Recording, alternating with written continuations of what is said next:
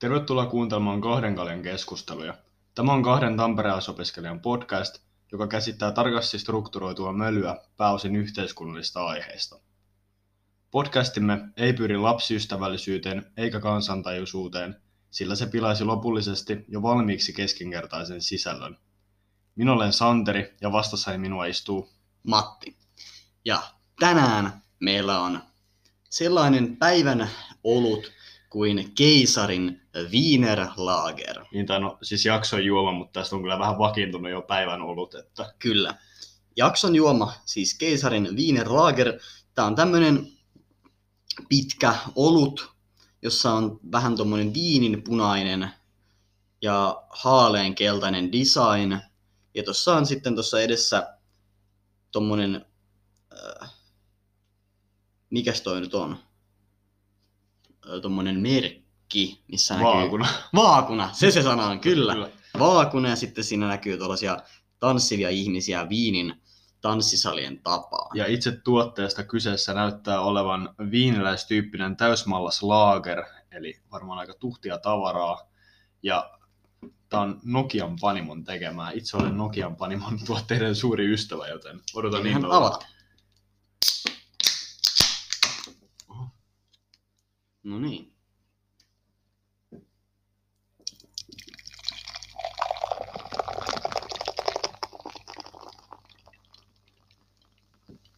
Mua vähän kyllä kauhistuttaa, kun sä et kaada sen tuopin reunoja pitkin. Ei. olutta, mutta- Lievästi saa kauhistuttaa, mutta sitten taas, jos siitä ei yhtään päästä niitä happeja pois, niin sitten se tuntuu vatsassa ihan ilkiältä.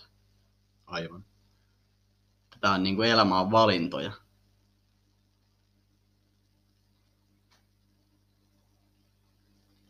Odotan, että Matti saa vaahtopäät tolleen, jolla nousee.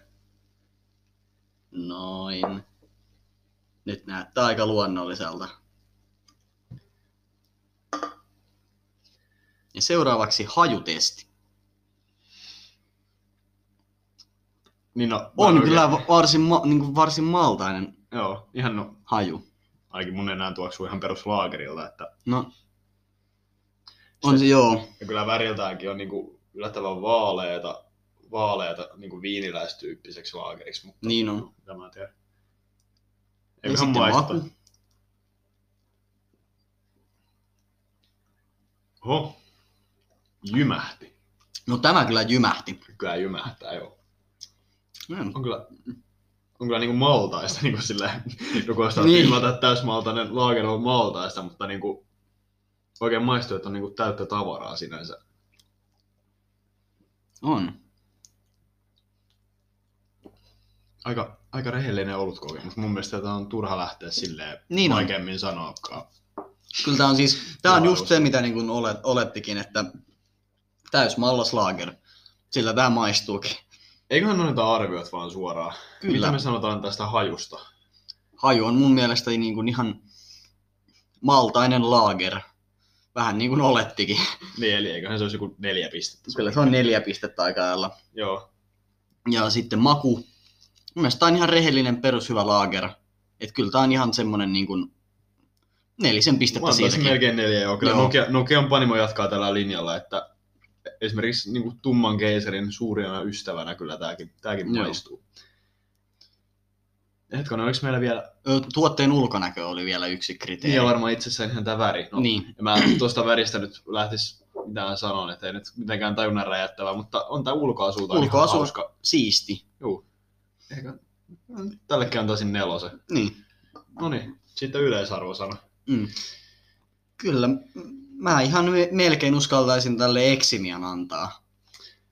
Joo, kyllä, kyllä aika, aika etävä kokelas oli nyt tämän kyseessä, että kyllä eksimiä lähtee. Meillä, Joo. on, meillä on nyt aika homogeeniset pisteet, mutta varmaan se Joo, on aika... Ollut tutkintolautakunta on nyt yhtenäistä mieltä.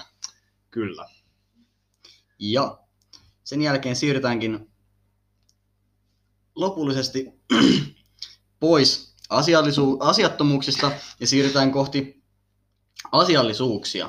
Eli tämän päivän aiheina meillä tulee olemaan miesten mielenterveysasiat, sitten vähän itä-eurooppalaisia vaaleja ja lopuksi meillä on vielä huutiskatsaus. Näillä edetään. Kyllä. Eli päivän ensimmäinen pääaihe on siis miesten mielenterveysongelmat ja sitten niihin liittyvät tällaiset lieveilmiöt, mitä näkyy yhteiskunnassa.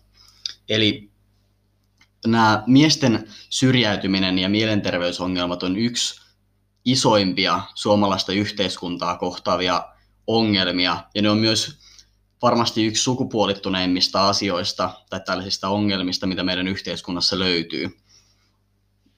Lähtien siis ihan tämä syrjäytyminen siitä, että tulee tämä legendaarinen työttömyysviina, kirves ja perhe.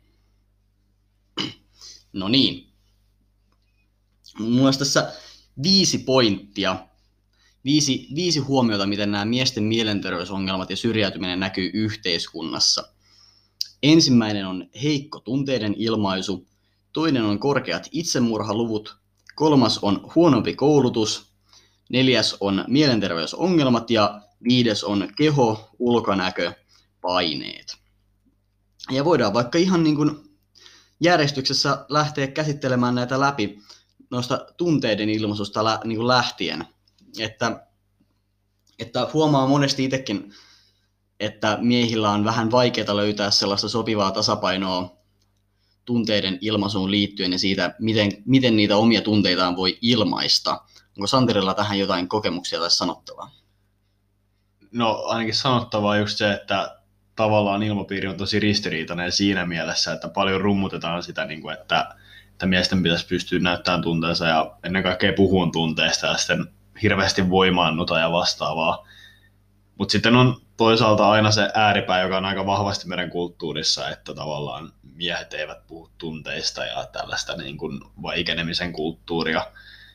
Ja Mä en oikein itse osaa sanoa, että mikä mun kanta on, koska mä toisaalta ymmärrän aika vahvasti sen stereotypian, että mistä se on lähtöisin, ja sillä on omat perusteensa, mutta sitten toisaalta niin kyllä nyt tunneasiat on semmoiset, että kyllä niitä pystyy, pitää pystyä ainakin jollekin purkaan, ainakin jollain tavalla. Niin, ja ehkä se ongelma nimenomaan just tulee siitä, että miehillä noin tyypillisesti ei ole yhtä vahvoja sellaisia turvaverkkoja kuin mitä naisilla on, että sitten niistä omista ongelmista puhuminen – niin sille ei välttämättä löydy sellaista luonnollista kanavaa tai luonnollista ympäristöä, missä, missä niistä voisi puhua. Joo, ja siis tämä tulee tosi mielenkiintoisesti ilmi esimerkiksi avioero tai ylipäätään erotilanteessa, mm. että ihan niin kuin on näyttöä tilastollisesti siitä, että vaikka avioerotilanteessa yleensä ne niin kuin ystäväperheet ja vastaavat jää tavallaan sille naisen puolelle, kun taas sitten niin kuin niin, mä en tiedä, että onko tähän ihan jotain niin kuin, tavallaan sukupuolettunutta selitystäkin olemassa, mutta tämä tuntuu olevan jonkinlainen luonnonlaki. Ei tietenkään, niin kuin, kyllä poikkeuksiakin varmasti on olemassa. Kyllä, mutta se, että tässä nyt muutenkin puhutaan yhteiskunnallisista asioista, jotka on aina yleistyksiä, niin, niin vähän vaikea lähteä sitten ottamaan sellaisia puhtaasti niin kuin yksilöitävissä olevia asioita. Ja siis ylipäätään se, että tästä asiasta puhuu, ei tarkoita sitä, että sivuttaisiin kaikki muut ongelmat, mutta mun mielestä juuri tämä on sellainen kysymys, jossa on tärkeää vetää se raja, että nyt keskitytään tähän asiaan ja puhutaan siitä. Joo. On muitakin ongelmia, nyt puhutaan tästä. Joo, siis sellaista niin kuin whataboutism-tyyppistä Joo. argumentointivirheitä niin ei tähän, tähän haluta, että silloin kun keskustellaan miesten ongelmista, niin keskustellaan ihan rehellisesti miesten ongelmista, eikä yritetä sanoa muut kuin naisilla.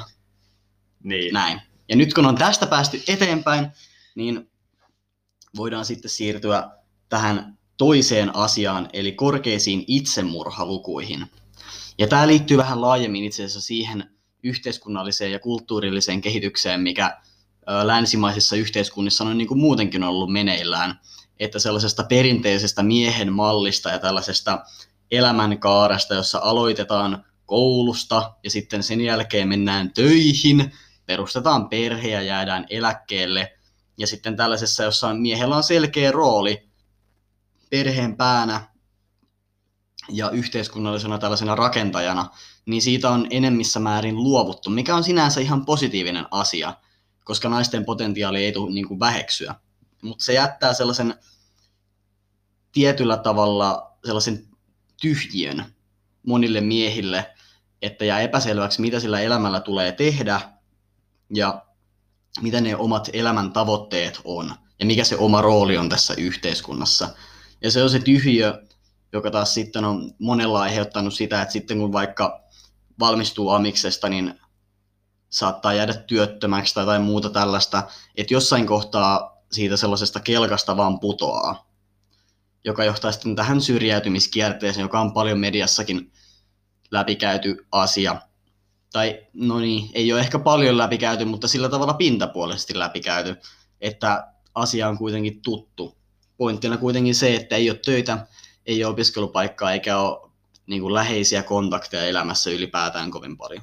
Joo, siis tähän yhteiskunnan muutokseen liittyvänä pointtina tulee just mieleen se, että niin kun, jos miettii jotain maatalousyhteiskuntaa, niin tavallaan miehen rooli on ollut siinä se, että sä oot luultavasti niin kun perinnyt sen tilan. Ja sitten niin kun sun elämäntyössä on ollut se, että sä oot niin kun perinnyt sun vaikka perheessä maatilan ja sitten sä elätät sun perheessä.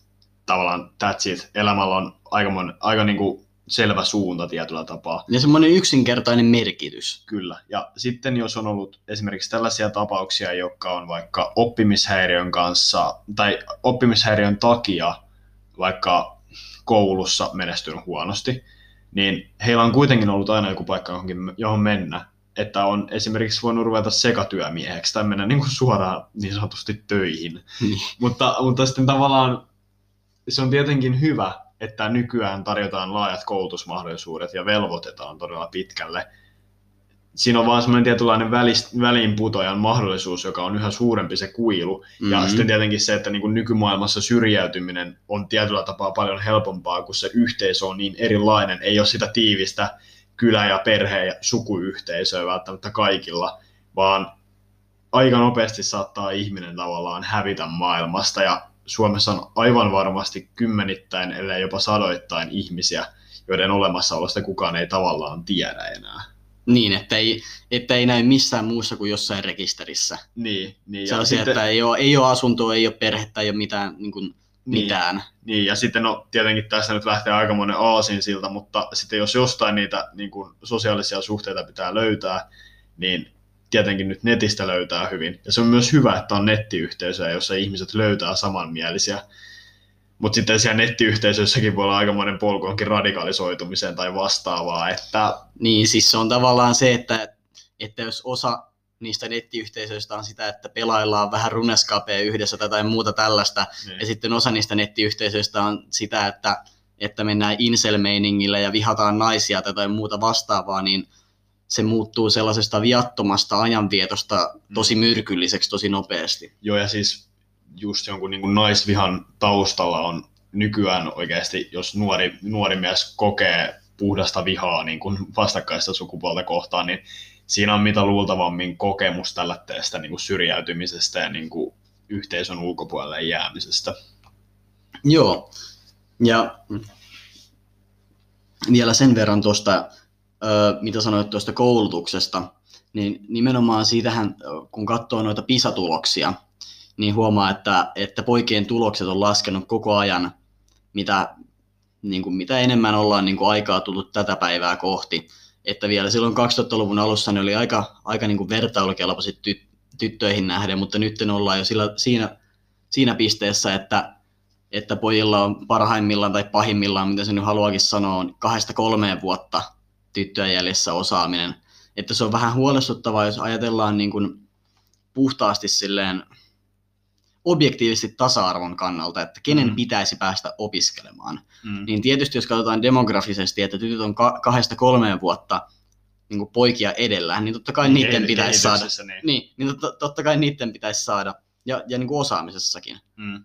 Mutta niin kuin me jossain kohtaa tolleen off, off puhuttiinkin, niin se on niin vaikeaa sitten, että miten se järjestettäisiin sitten toisaalta, että ei poikia ja tyttöjä kuitenkaan voida silleen erottaa, Niin omiksi luokikseen. koska kuitenkin se on todella tärkeää niin kuin ihmisen kehityksen kannalta, että niin kuin saa siihen toiseen sukupuoleen varhaisesti niin kuin Juu, oli todellakin vähän teknisiä ongelmia, niin eiköhän jatketa listan läpikäyntiä. Kyllä. Ja koulutuksen jälkeen meillä on täällä neljäntenä mielenterveysongelmat. Ja näihin liittyen mulla on vähän semmoinen fiilis, vähän niin kuin aiemmin puhuttiin noista turvaverkoista, että, että miehillä nämä mielenterveysongelmat jää herkemmin diagnosoimatta just sen takia, että kun ei ole niitä turvaverkkoja, niin sitten niistä asioista ei tule keskusteltua ja sitten ne jää hoitamatta. Ja hoitoon hakeutumisen tällainen yleinen kynnys, joka On. tietynlainen kulttuurinen ilmapiiri synnyttää sitten kuitenkin. Niin, että siinä on semmoinen kynnys ja jotenkin tuntuu ainakin vähän mututuntumalla toki, mutta se, että se kynnys on isompi miehillä kuin mitä se on naisilla. Mm. Ja siinä on myös ehkä se ongelma, että vaikka se kynnys ei olisi niin paljon isompi, niin sitten se, että jos on vaikka mennyt just lääkäriin ja ei saa niitä omia tunteitaan ilmastua oikein, niin kuin aiemmin jo Mm, puhuttiin, niin sitten siinä tulee se ongelma, että lääkäri ei oikein ymmärrä, mitä sä oot ajamassa takaa, eikä huomaa sitä, että se niin kuin mies saattaa siinä olla oikeasti vaikka masentunut. Ja siis ihan tällainen pienikin psykologinen aspekti kuin se, että ei ole tarpeeksi tunnesanoja, tai ei Niin. ole tarpeeksi laaja tunnesanasto. Sitäpä. Tietyllä tapaa, miten tämä tilanne voidaan korjata, niin on se perinteinen, että opetetaan sitä lisää kouluissa, mutta sitten tässä on ehkä tavallaan se, että pitäisi huomioida semmoinen niin tietynlainen, siis nyt kyllä tulee niin semmoinen epämaskuliininen sana kuin tunnekasvatus, mutta se olisi oikeasti Kyllä. todella tarpeellista. Ja etenkin siis mun mielestä se on vähän hassua, että tällainen asia tuotaisiin kouluun. Mun Mm. mielestä on ehdottomasti niin kuin vanhempien vastuulla ja se, että Totta kai se voidaan niinku huomioida Niin, opetussuunnitelmassa. totta kai, totta Esille, että, jo, että meillä on huomenna niinku tentti tuosta. Joo, ei. Ei, mutta siis joka tapauksessa se, että, että ylipäätään pitäisi kiinnittää poikien kasvatuksessa paljon enemmän huomiota siihen, että, että ostaan käsitellä niitä tunteita niin kuin ne on, Mm. eikä vaan niin kuin luoda joko sellaista pseudo, e, kyllä se siitä fiilistä. Pojat on poikia. Pojat on poikia, joo, vielä pahempi. poikia. Juu. Joo. Ei se haittaa, että sä heitit Raimon ihan kovaa seinään. Pojat on poikia. no kyllä sitä vähän hauskaa pitää välillä olla. Niin, joo. Sehän siinä se ykkösongelma on, että niitä tunteita ei saa ilmastua. Ja toinen ongelma, mikä sitten on se, että, että vaikka niitä tunteita saisi ilmastua, niin sitten siinä saattaa tulla se ongelma, että ei vaikka pääse sinne terapiaan, jonne, Niin, niin. jonne täytyisi päästä. Että, että sitten saa jonkun lähetteen, joka on jonnekin niin kuin kolmen kuukauden päähän, ja kiva siinä sitten kärvistellä se Ja aika. siis tämähän on ihan suomalaisessa terveydenhoitojärjestelmässä niin kuin ihan yleinenkin ongelma. Että niin, tämä ei ole enää sukupuolittunut. Ei ongelma ole. tässä Tää, tää vaiheessa, ongelma ei ole niinku sukupuolittunut. Yleinen. Mutta joo, ja ehkä, tai ehkä jossain mielessä tämä ongelma on myös sukupuolittunut siinä määrin, että miehillä ne ongelmat saattaa olla akuutimpia, ja miehillä on usein korkeampi itsemurhariski kuin naisilla. Niin, se on sitten se, että se purkautumisväylä on niin paljon fataalimpi. Että Niin. Totta, totta. Toki voi myös perustella sitä, että ne ihmiset tai ne miehet, jotka on päässyt sinne niin kuin terapiavaiheeseen saakka, niin ne ei ole niitä, jotka on ensimmäisenä tekemässä itsemurhia. Niin, hyvä pointti sekin joo. Mutta mut niin kuin silti, että siinä on ihan niin kuin selkeästi riskit, ja ne riskit on niin kuin jokseenkin isommat kuin naisilla keskimäärin. Ja ylipäätään kun puhutaan vaikka niin kuin nuorten miesten syrjäytymisestä, niin se totta kai se on aina niin kuin inhimillinen tragedia, joka aina koskettaa niin kuin yksilöä, mutta on olemassa myös semmoinen yhteiskuntaa koskettava niin kuin sisäinen turvallisuusriski, niin kuin vaikka kouluampumiset ja vastaavat. Yleensä ne tukijat, tekijät on todella vahvasti sukupuolittuneita niin kuin miessukupuoleen. Mm. Että sitä faktaa on aika turha lähteä kiertämään. Jees, eiköhän mennä listalla viimeiseen eli viidenteen kohtaan, eli keho- ja ulkonäköpaineisiin. Tämä on ehkä, tämä ei sinänsä ei ole irrallinen, mutta sinänsä tämä on vähän irrallisempi kuin nämä muut. Nämä muut on, On. sillä tavalla niin kuin, niin kuin vakavia, että tiedetään, että on henkiuhassa tai niin kuin henkiuhattuna, mutta mm. taas tämä on semmoinen ehkä vähän pidempi psyykkinen juttu. Ja vähän ehkä semmoinen, miten se nyt sanoisi, arkisempi. Niin, sellainen vellova olotila, joka on niin kuin, Niin, ja siis se, se mitä mä tässä ajan itse takaan, on se, että kun paljon niin kuin sosiaalisessa mediassa puhutaan just, näkee postauksia kaikista tällaista niin kuin, ö, naisten kehopositiivisuudesta ja muusta tällaisesta, mutta usein se nimenomaan tuntuu olevan just, just naisten juttu, mm, siis... että, että se on silleen, jokainen nainen on uniikki, ja eihän siinä niin kuin, uniikkia niin kuin arvoisensa, ja siinä ei ole mitään väärää. Toisaalta mä ymmärrän sen, koska se on todella niin kuin vahvasti just tullut joskus toisen, toisen, feminist, toisen, toisen aallon feminismin myötä. Ja sitten se, että tietenkin silloin, kun tämä niin kuin feminismi on rantautunut, niin on ollut todella tyypillistä käyttää tällaista niin kuin, tietynlaista naismallia markkinoinnissa, ja sieltä se on lähtenyt. Mutta kun se ulottuu nykyään myös miehiin. Joo, Että tavallaan ei ne, ei ne Dressmannin mallit ole niin kuin kovin semmoinen niin kuin realistinen presentaatio mies, mieskehosta. Että, ei. Ja sehän siinä just ongelma onkin, että, että monet, tämä on nyt taas vähän tällaista yleistämistä ja jossain määrin ilkeitäkin, mutta monet naiset ei tunnu ymmärtävän sitä, että se ongelma on myös miehillä, että totta kai mä ymmärrän sen, että se ongelma on naisilla, mutta tässä pitäisi havaita yhteiskunnallisesti laajemmin se, että se ongelma koskettaa todellakin myös miehiä. se on laajempi ja yleisempi naisilla, mutta se ei tarkoita sitä, etteikö sitä ongelmaa olisi myös miehillä. Niin, Ja, ja siihen musta- pitää puuttua silleen niin kuin, ihan mo, niin kuin Asiallisesti, puolin. niin. Ja ehkä vaikka se naisilla on niin kuin enemmän esillä se ongelma, niin, niin kuin tos, tosiaan mulla tulee myös sellainen fiilis, että miehillä se jää enemmän pimentoon.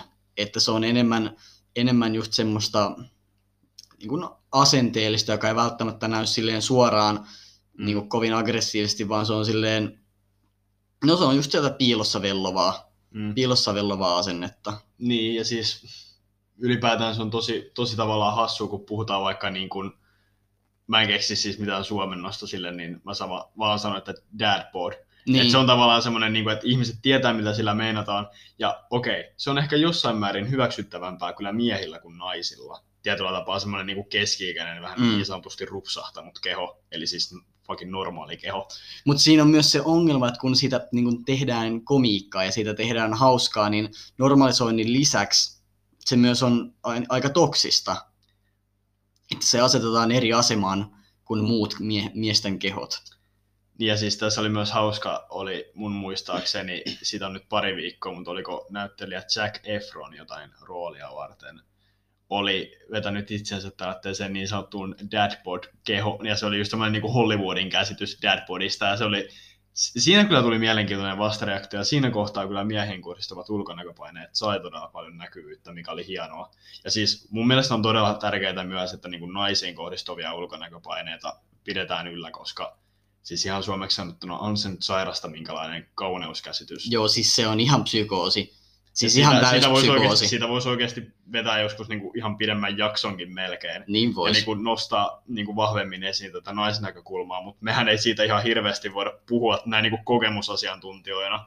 Ei, että tämä on ehkä luonnollisempi, luonnollisempi foorumi, tämä miesten ongelmat meille. Niin, niin nimenomaan. Mutta joo, ehkä tätä niin kuin koko, koko aihetta voisi summata vähän silleen Sauli Niinistön sanoin, että, että vaikea asia ja yhteiskunnallisesti tosi tärkeä tai tosi iso ongelma, mutta siinä on vaan se ongelma, kun jää niin monesti sellaiselle puhumisen tasolle Mm. ja konkretia jää uupumaan. Ja mun muistaakseni Niinistö justiinsa jossain puheessa sanoi vaan, että tavallaan meidän kaikkien on tehtävä jotain, että tämä ei ole tavallaan niin kuin yksittäisten ihmisten ongelma, vaan kuten sanottu, se voi olla ihan kansallinen turva- turvallisuusuhka, niin just se, että mitä niin kuin yksittäinen ihminen voi tehdä, niin mulle ei ihan suomeksi sanottuna tule mitään muuta mieleen kuin se, että jos näkee lähipiirissä jotain tällaisia tapauksia, niin se, että pystyy aikaisin puuttuu niihin asioihin, koska se kierre voi olla todella nopea ja todella raju.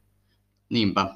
Oli siis, oli siis syrjäytymiskierre, niin oli siis ihan minkä sukupuolisesta ihmisestä tahansa. Siis tää, tietenkin syrjäytyneitä on myös naispuolisina. Turha sitä kieltä. Ja joka tapauksessa myös sen yhteiskunnallisen turvallisuuden lisäksi, niin tämähän on aivan niin kuin järjettömän iso taloudellinen asia, Sekin koska se vielä. maksaa yhteiskunnalle aivan törkeästi Niin. syrjäytyneet ihmiset. niin se maksaa rahaa ja kyllä se maksaa tietyllä tapaa myös runollisesti ihmiskohtaloita. Joo, siis inhimillisen kärsimyksen hintaa ei voi niin kuin kovin usein rahassa mitata. Näin. Ja me just mietittiin, että me joskus voitaisiin ehkä vähän linkittää silleen miesten yhteiskunnallisia ongelmia, vaikka äärioikeistoon, kouluampumisia ja vastaavaa, vähän niin kuin vetää yhteen, että miten ne linkittyy toisiinsa. Tämä on tosiaan nyt aika vapaalla keskustelulla vedetty tämä, tämä pääaihe tällä kertaa, mutta jos meiltä löytyy mielenkiintoa ja osaamista, niin kyllä pyritään tämmöinen toteuttaa. Ehdottomasti. Joo, eli sitten tosiaan kahden kaljan keskustelujen bravuudiksi muodostuneen itä-eurooppalaisten presidentinvaalien pariin. Nimittäin viime aikoina valko tilanne on saanut yllättävän paljon huomiota mediassa. 26 vuotta maagisen vaalionnen avulla maata hallinnut presidentti Alexander Lukashenka on saanut osakseen paljon vastustusta, jotka ovat sitten yltyneet ihan maanlaajuisiksi protesteiksi. Erityisen rajuiksi mielenosoitukset yltyivät viime sunnuntaisten presidentinvaalien jälkeen. Ja tosiaan valko on nähty aiemminkin mielenilmauksia ja usein juurikin vaalien yhteydessä, mutta pääosin maan poliittinen ilmapiiri on ollut lähestulkoon pysähdyksissä.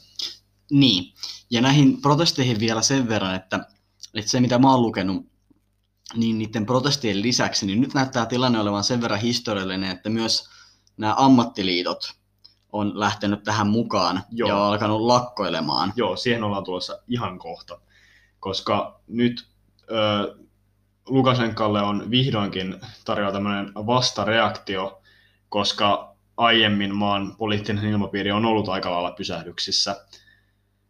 Ja tämä vastareaktio konkretisoituu ihan rauhanomaisina mielenosoituksina, jotka on saanut paljon näkyvyyttä mediassa ja paljon siis tukea ihan, ihan niin kuin Suomessakin – mutta sitten on myös aktivisteja, jotka on lähtenyt aika omistautuneesti toimintaan mukaan, että mitä on nähnyt justissa Twitterissä, niin on aika semmoinen Hongkong-meininki tietoa tapaa, että Telegramin kautta sovitaan, että missä tavoitetaan ja missä järjestetään marssit. Ja no, viranomaiset on puuttunut etenkin äänekkäämpien aktivistien toimintaan raaoin keinoin, mutta myös ihan niin kuin jos joku on vaan ollut mukana mielenosoituksessa, niin poliisi on saattanut viedä mukanaan. Ja sehän on nimenomaan just että kun ne on niin raasti niihin reagoinut, niin sitten mm. kun on levinnyt julkisuuteen näitä tarinoita, Joo. niin se on vaan ruokkinut niitä protesteja lisää. Ja tämä on se sama juttu, mitä tapahtui Hongkongissa, sama juttu, mitä tapahtui aiemmin kesällä Yhdysvalloissa. Niin, autoritääriset reaktiot niin kuin vallanpitäjältä johtaa aina vaan lisää protesteihin. Se on vaan niin kuin yleinen maailman fakta. Kyllä, että ihmisjoukkoihin on ammuttu kumiluoteja ja mielenosoituksia on haettu, hajotettu voimaottein ja tosiaan sosiaalisen median kautta näistä tilanteista leviää videoita, ja erityistä huomiota on saaneet tällaiset katupartiotyyliset ratkaisut, jossa siviilivaatteisiin sonnustautuneet köriläät repivät mielenosoittajia pakettiautoihin ja ajavat ties minne. Ja arvioiden mukaan näitä vangittuja aktivisteja, mielenosoittajia, oppositioedustajia, mitä ikinä, olisi vangittu tuhansia, taisin Ylen sivulla nähdä arvioin, että 7000 voisi olla se. Se on aika paljon. Se on aika paljon ja tosiaan, niin kuin mainitsit aiemmin, lakkoilu on otettu myös tässä parin päivän sisällä yhdeksi protestikeinoksi, ja sehän osoittaa siis, jos lakkoillaan, niin se tarkoittaa aikamoista solidaarisuutta, koska eihän niin kuin, kuinka sen sanoisi, se vaatii oikeasti sitä, että niin kuin maan sisällä on aika vahva konsensus siitä. Niin on. Ja mun ymmärtääkseni ihan valtiollisetkin, vaikka tuotantolaitokset, niin sielläkin oli ollut ihan lakkoja, että sitä ei pystytty sielläkään estämään. Ja etenkin se, että kun lakko tarkoittaa sitä, että sä kirjaimellisesti et mene töihin, mm. et saa palkkaa, että se, se on niin kuin ihan todellista. Siinä on aika kovat panokset jo on. tapaa. Joo, Joo mutta sitten vahvin vaihtoehto istuvalle presidentille vaikuttaa olevan opposition pääehdokas Svatlana Chinoskaja. Chinoskaja. Chinoskaja, joo. Me, me justiinsa hoettiin sitä, että mä osaan sanoa. Chinoskaja, joka asettui ehdolle niin sanotusti henkilökohtaisista syistä, sillä hänen aktivistimiehensä on tutkintavankeudessa. Kuitenkin virallinen vaalitulos osoitti, että Chinaskajan kannatukseksi olisi tullut 10 prossaa, kun taas Lukashenka jyräsi yli 80 prossalla. on se kyllä melkoinen taikuri. On se kyllä taikuri, mutta tosiaan vaalitulokseen nyt aika harva uskoo ja kyseenalaistamista on tullut ihan valtiopäämiesten tasolta. Ja esimerkiksi Suomessa niin kuin Suomen valkovenäläiset, jotka oli käynyt äänestämässä, niin virallisten tietojen mukaan ne oli äänestänyt paljon niin kuin Lukashenka suotuisammin kuin mitä sitten esimerkiksi Helsingin Sanomien exit polssien mukaan Aika olisi voinut olettaa. Et siinä on ihan selkeästi, siis on, niin kuin, niin kuin on oikeasti näyttöä siitä, että niitä on, niitä on peukaloitu niitä vaalituloksia, mikä ei kyllä sinänsä yllätä ketään. Joo, ja siis tosiaan tämä opposition johtaja, tai no, suurin nimi on nyt painut Liattuaan, jossa olelee tälläkin hetkellä, ja Liattualta tuli ihan tällainen vahvistus, että hän on turvassa. Ja lyhyesti EU on nyt päättänyt vastata pakotteella niitä ihmisiä kohtaan, jotka ovat olleet mukana mielenosoittajien kohdistuneessa väkivallassa. Joo, siis tämä päätettiin niin kuin maiden, jäsenmaiden ulkoministereiden kesken, ja mun ymmärtääkseni tämä ehdotus tuli Puolalta, mutta mä en nyt lähde spekuloimaan yhtään, että miten Puolalla on näpit pelissä. Ja sitten myös nämä vaalit todettiin vilpillisiksi ihan suoraan, mikä on EUn tasolta tietynlainen niin kuin jyrähdys. Ja Niin. Kun EU on melkoinen mammutti, niin eihän se yleensä jyrähtele noin pahasti. Ei, ja niin. Se on hidas mammutti. Tavallaan mä olisin toivonut vielä lisää toimia EUlta kyllä tähän liittyen. Niin, ehkä kun näkee, että miten tämä tilanne kehittyy, että lähteekö sitä taantuun, Mm. vai onko ihan todella käsillä kansannousu, mikä olisi silleen aika, aika niinku raikasta, koska ei ole kyllä niinku, tälle Euroopassa on ollut aika hiljasta. Että aika On, niinku, on vähän, vähän liian Puola, hiljasta. Puola ja Unkari, niin siellä niinku, niillä on kuitenkin jonkinlainen kannatus kuitenkin näillä valtapuolueilla. Niin, ja Että siis Puolassa ja Unkarissa on semmoinen pieni tekemisen meininki, mutta semmoinen niin. niin Jugoslavia hajoamissodat tyylin tekemisen meininki, niin siitä on niin kuin ihan kymmeniä vuosia. Musta tuntuu, että kun niinku, tavallaan se pysähtyneisyys on kuitenkin kestänyt niin luonnottoman kauan, Niin. niin. nyt, on, niinku, nyt on, ihmiset rupeaa kyllästyä. Joo. Ja niin lopuksi vielä se, että kaikista kansainvälistä uutisistahan on aina löydettävä se suomalaisia koskeva aspekti, ja sehän on vuoden 2021 jääkiekon MM-kisat, jotka olisi määrä järjestää valko pääkaupungissa Minskissä. Ja nyt tämän tilanteen myötä useat tahot, kuten Latvian pääministeri, sillä Latvia olisi niin kuin toinen kisaisäntä, ovat vaatineet kisojen perumista protestihengessä, ellei niin kuin tähän valko tilanteeseen tule muutosta. Ja vastalauseet vetoavat siihen sitten puolestaan, että politiikkaa ja urheiluahan ei tulisi sekoittaa, että tavallaan joku on sitä mieltä, että, että antaa olla. Ja siis nyt mä tuli mieleen, että me voitaisiin joskus tehdä semmoinen niin tuhat, tuhatkohtainen lista, että millä tavalla urheilulla on vaikutettu yhteiskuntaan. Ja niin kuin, Nimenomaan. Siis kun katsoo sitä, niin urheiluhan on aina ollut, tai Mm. siis viime, viime vuosisadalla etenkin, oli niin kuin politiikan työvälineet, kun ja vielä urheilukisojen isännöinti. Nimenomaan, Siinä- kun miettii esimerkiksi Münchenin olympialaisia silloin natsi-Saksan, tota, ennen natsi-Saksan hyökkäämistä Puolaan Mm. ja miettii kaikkea tällaista, niin kyllähän se on ihan selkeä, että urheilu on osa politiikkaa ja politiikka on osa urheilua. Mm. Vaikka sitä niin kuin miten yrittäisi vääntää toisin, niin kyllä ne kaksi asiaa liittyy toisiinsa, koska kuitenkin molempiin liittyy ne itsenäiset kansallisvaltiot. Joo, ja siis no, suora lainaus IIHFn eli kansainvälisen jääkiekkoliiton puheenjohtaja René Faselilta. Vuoden 2014 MM-kisat valko olivat menestys ja organisaatio oli kaikkiaan erinomainen. Silleen, joo, homma varmasti toimi, mutta se on niin kuin autoritäärinen maa, että kun sä järjestät siellä kisat, niin sä tietyllä tapaa myös Tuet sitä. Tuet, tuke sillä, varsinkin tällaisessa tilanteessa. Niin. Ja mun mielestä se on moraalitonta, että yrittää jotenkin ottaa sen niin kuin yhteiskunnan, yhteiskunnallisen tilan pois siitä kontekstista, että pidetään urheilu vaan urheiluna. Mm. Totta kai sillä on väliä, että missä sitä urheilua tapahtuu, jos se tapahtuu eh, niin kuin epäinhimillisissä Mm. ja epädemokraattisissa oloissa, niin sitä silloin voi tukea. Mä siis veikkaan, että jos ne kisat nyt järjestetään, järjestetäänkin, niin tulee olemaan jonkinlaisia niin kuin ilmauksia. No, en Varmasti tiedäkään, protesteja. Saattaa olla, että niin kuin valko on hyvä, hyvällä tuurilla siinä kohtaa demokratia, mutta no, ei ole kristallipalloa, niin paha sanoa. Mutta siis ainakin mun mielestä näillä näkymin niitä kisoja ei pitäisi järjestää niin kuin Minskissä, valko ylipäätään, vaan esimerkiksi vaan Latviassa. Sekin olisi tietyllä tapaa niin kuin puolen ottamista, että näytetään, että Latvia on, Latvia on osa, uskaltanut sanoa vastaan Mm. mm. valko nyt ollaan niin kuin sen kavereita, että ei niin kuin leikitä noiden autoritaarista. Siis eihän se sen kansan vika ole, mutta silloin sä myös osoitat tukea sille hallinnolle. Niin. Ja annat sille taloudellista tukea käytännössä. Niin, Ja vaikka Latvialla ei nyt sitten olisi kapasiteettia, niin eihän se nyt tarvitse olla Latvia ja valko Se voi olla niin kuin, vaikka Latvia ja Liettua. Niin. Tai siis ylipäätään, että sen, tai Latvia ja Puola tai Latvia ja Saksa, että näitä kisaisännyyksiä voi toki niin kuin siirrellä muutenkin kuin se, että se olisi niin kuin valko ja Latvia.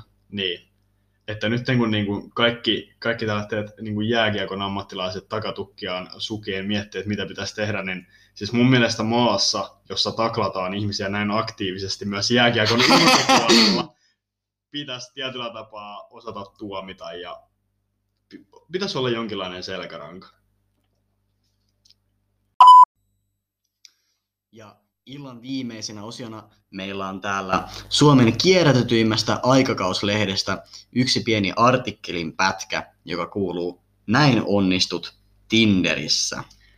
Ja siis tosiaan tällainen asiallinen disclaimer tähän, tähän ihan alkuun, että meistähän Matissa tai minusta kumpikaan ei ole kyseisessä sovelluksessa, eikä varmaan tule koskaan kyseistä sovellusta käyttämäänkään, mutta sehän on meille oikein hyvä tämmöinen tota, paikka objektiivisesti moralisoida ihmisiä, jotka tällaista sovellusta saattavat käyttää. Ei siis oikeasti. Ottakaa tämä parodiana. Kyllä. Ja tässä heti artik- artikkelin tämä osio alkaa näin. Toiset suhtautuvat Tinderiin egoa boostavana pelinä, mutta jotkut ovat löytäneet sieltä myös sielun kumppaninsa. Näillä muutamalla vinkillä voit kasvattaa mahdollisuuksiasi unelmien matchin löytämiseksi. Ja sitten tässä tämä artikkelin pätkä koostuu siitä, että tässä on erilaisia vinkkejä, ja sitten täällä on lopussa tämmöinen vältä näitä osia, joka on mun mielestä varsin, varsin niin kuin meemikäs. Tämä alkaa sillä tavalla, että täällä on älä kirjoita opintojen paikalle elämän koulu.